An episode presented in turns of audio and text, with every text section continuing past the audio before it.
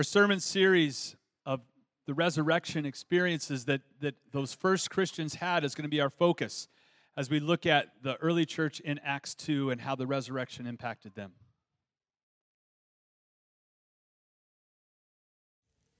They devoted themselves to the apostles' teachings and to the fellowship, to the breaking of bread and to prayer. Everyone was filled with awe, and many wonders and miraculous signs were done by the apostles. All the believers were together and had everything in common. Selling their possessions and goods, they gave to anyone as he had need. Every day they continued to meet together in the temple courts. They broke bread in their homes and ate together with glad and sincere hearts, praising God and enjoying the favor of all the people. And the Lord added to their number daily those who were being saved. Thank you. Good morning. It's good to be together as brothers and sisters of our Lord and our Savior, Jesus Christ. Thank you for setting aside this time in your day and making it a priority, especially as we continue in this series, in this focus on the impact of the resurrection. And I think as we take a look, especially at those first believers, we'll find significance and value for ourselves today. Earlier in this week, it may not have been on your radar. I can't say it was necessarily on mine, but I was at least aware of the fact that the NFL draft was going on, and there was a lot of interest in some of the picks going on, especially for us in the Indianapolis area. You know, what are some of the choices going to make? For those of you who are following the NFL draft, did we do okay, Colts? Did we do okay? Okay, shrugging your shoulders. That doesn't encourage me much. Well, anyway, I at least know this much, that with all of the teams and the coaches, as they were looking over the players and everything, one of the questions that certainly was on the minds of all those doing the picking and the chewing was, what's it going to take to not only get our team to the next level, but what's it going to take to get our team to the highest level of competition? What's it going to take? And of course, obviously, when it comes to picking a good team and establishing a good team, coaches are always looking for what? Help me out. Quality, not just players, not just average players, but they want the high caliber players that are going to help them to do this. And the same goes for those of you if you're involved in some kind of fantasy sports league or team. I mean, when it comes to picking and choosing your players, you're looking for the best. Even back when we were kids, and for those of you who are kids, you know that when it comes to picking up a game of football or basketball or soccer or dodgeball, I mean, once you choose the captains, what's the next most important part? Picking the players. And of course, who are the ones that go first? The good ones, the biggest, the fastest, who can throw the hardest, who can run the fastest. And when it was my case as a kid, it was, and you all can have Danny. We don't want Danny. You can have Danny, even though he comes to us. Yeah. All right. Well, I share that with you because as we take a look here at those early first followers, not just the first disciples of Jesus, but the first followers that made up the New Testament church, as we find ourselves standing in the joy of Jesus' resurrection, I want us to back up a little bit, and I want us to go back to before Jesus' resurrection and what those first disciples look like. I mean, what are we looking at here? First of all, just from a human standpoint, what was Jesus thinking when he chose these 12 guys to be his followers? I mean, for the most part, they were uneducated. Most of them were just fierce fishermen, a couple of zealots, and a tax collector. I mean, not exactly the kind of team for turning the world upside down with the message of the gospel, of the good news of Jesus Christ. What is more, during Jesus' ministry years, what we might refer to for these disciples as their training season, those first disciples often showed a lack of grasping even the basics of what Jesus' purpose, what he was all about, what his life and his ministry was all about. I mean, for example, there were at least 5 times when Jesus expressed disappointment in their lack of faith. Repeatedly, Jesus had to remind them, do not be afraid. On at least 8 teaching occasions, the disciples did not understand what Jesus was even talking about. There was a moment where they rebuked little children, rebuked those that were bringing little children to Jesus. The last thing we want is for children to be coming to Jesus, right? But yet that's what the disciples were doing. James and John sought the highest positions in Jesus' kingdom of glory. One to sit at Jesus' left, one to sit at Jesus' right.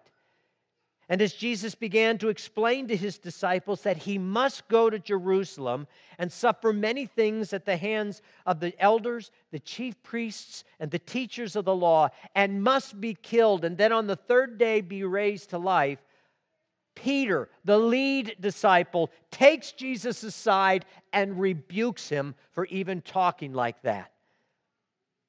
Judas, one of the chosen 12, betrayed Jesus to his enemies. Peter, the rock, denied even knowing Jesus, not only once, but 3 times, even calling down curses upon himself as he did it. And in Jesus' greatest moment of need, all the disciples deserted him and fled. This, my friends, is the ragtag team of individuals whom Jesus had initially chosen to follow him, to be his disciples, to then turn the world upside down with the message of God's plan of salvation. But, as I said, these were Jesus' disciples prior to the resurrection. What about Jesus' disciples after the resurrection? Well, right out front, we can already ask, are these even the same group of guys? I mean, just prior to our text leading into Acts chapter 2, we read how all of them, when they are filled with the Holy Spirit, began to speak not only in other tongues, but openly declaring the wonders of God. Understand, the very things for which Jesus had just been crucified weeks earlier, they were now openly and boldly talking about. And then, far from denying Peter, he stands up with the 11. He raises his voice and he addresses the crowd. And in no uncertain terms, Peter begins to take portions of the Old Testament, which speaks specifically about the coming of the Messiah, and he begins to connect those Bible passages, those portions of Scripture, to the man by the name of Jesus of Nazareth. In fact, twice during his sermon, Peter refers to Jesus as the Christ, which is the Greek word for Messiah. And then for the very first time ever, Peter refers to the carpenter's son from Nazareth as Jesus Christ. In other words, for the first time, both name and title were brought together in the one person of Jesus. And understand, for Jewish listeners, this was bold. This was significant. In essence, simply stated, Peter is saying, this Jesus, whom you crucified, is the Christ, the Messiah, the one that was promised to us long ago, the one that we had been waiting for, the one who would save us from our sins. Talk about transformation in these disciples. However, their transformation, this post-resurrection experience for the disciples, only serves as a springboard to highlight the further transformation that also took place in the lives of some of those individuals living in Jerusalem. You see, before the resurrection, Jesus of Nazareth was not some unknown entity to the people living in Jerusalem and in the surrounding regions. This was not the first time that these people were hearing about Jesus. The news of Jesus, especially his teachings, his miracles, his deeds, had been on everyone's lips for several years now. So much so that everywhere that Jesus went, people crowded, crushingly crowded to see him, to hear him, to experience His miracles. Sometimes we are told by the thousands. And you would think that with this popularity that Jesus had, that by the time of 3 years, He would have amassed a huge following of believers. Yet according to the Apostle Paul, even after 3 years of ministry, Jesus had at most only 500 followers. We can fit more people than that in this room itself. Think about it.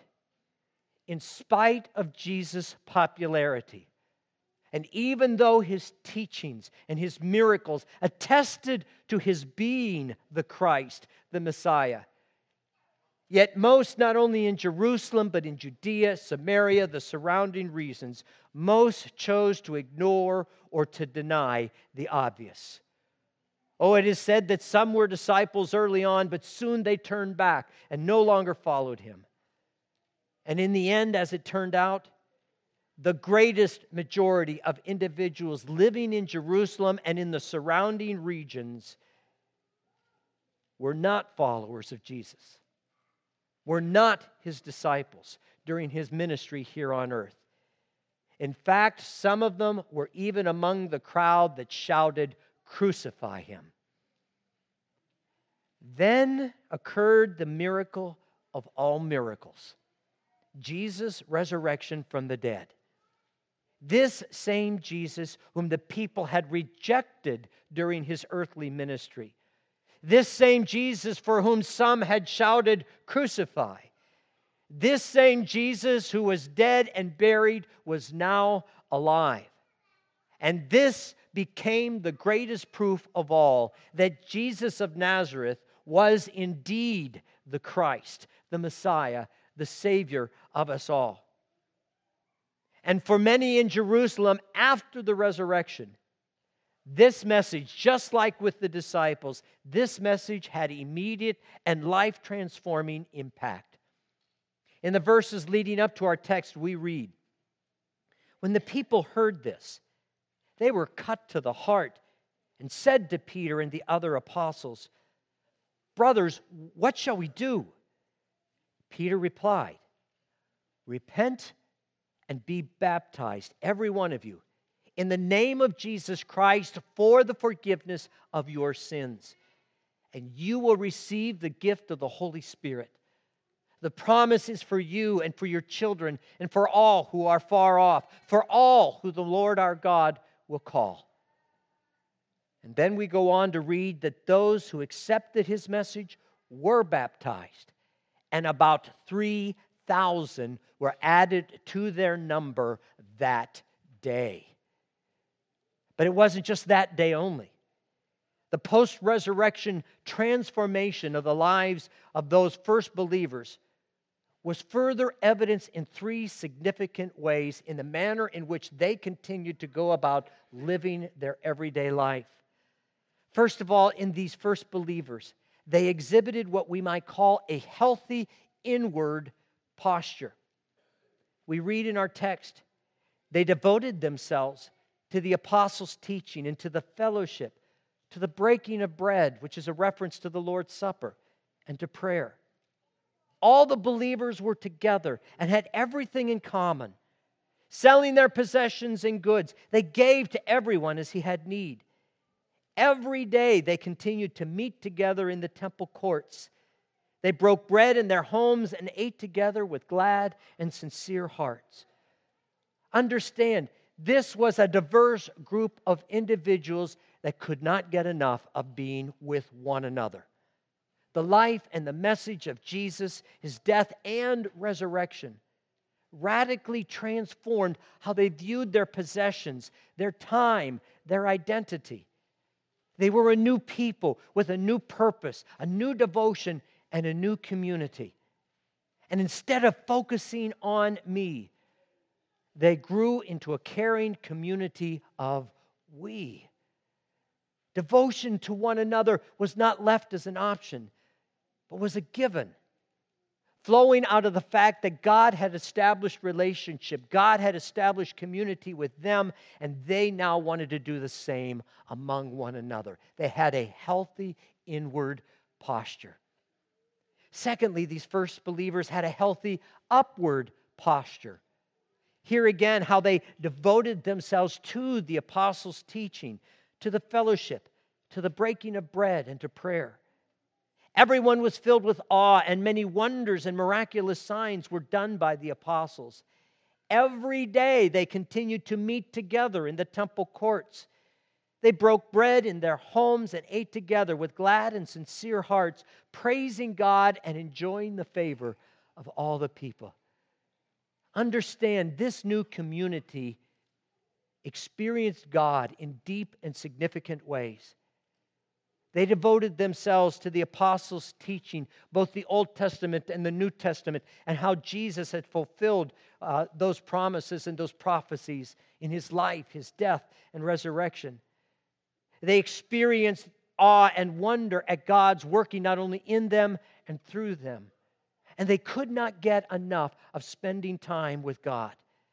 They gathered together frequently and consistently to worship, to study, to learn, to pray, to grow, to celebrate what it meant to be the family, the children of Almighty God.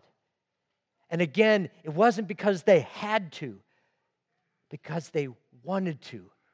They had a healthy upward posture. And thirdly, these first believers also exhibited a healthy outward posture. Praising God and enjoying the favor of all the people, the Lord added to their number daily those who were being saved. This new community not only moved toward God and toward one another, they also moved toward those in the world, those who were yet outside of their new community. I find it interesting that this text comes on the heels of Peter's sermon on Pentecost, but yet precedes the story of the church's expansion from Jerusalem to Judea, Samaria, to the ends of the earth. And what I find especially insightful is how they went about doing it. One of the things that was significant that enabled them to experience this growth. Luke records for us that they enjoyed the favor of all the people. In other words, they endeared themselves to their local community. The manner in which they spent time with God, the manner in which they took care of each other, those outside of this new community looking in were impressed and were impacted, especially by the way that they reached out to them in loving and caring ways. And it was because they endeared themselves to the local community that the Lord added to their number daily those who were being saved.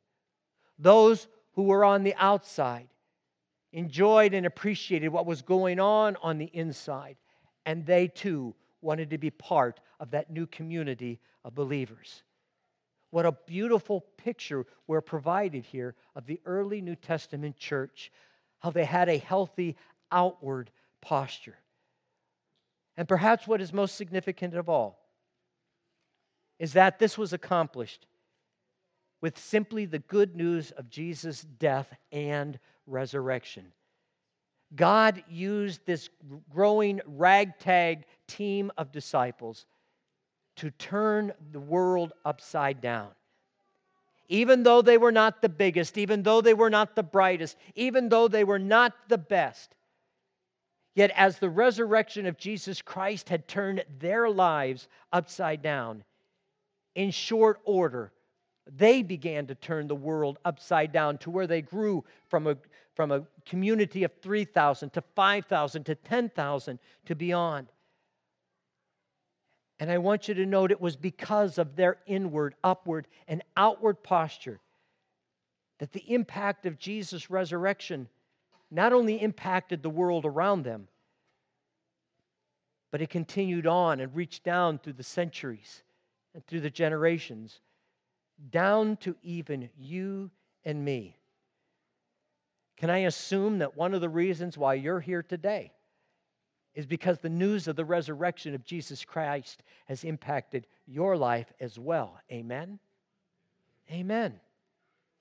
And now, as a result, you and I are also part of that ragtag team of individuals that God is using today to turn our world upside down with the good news of Jesus' death and resurrection.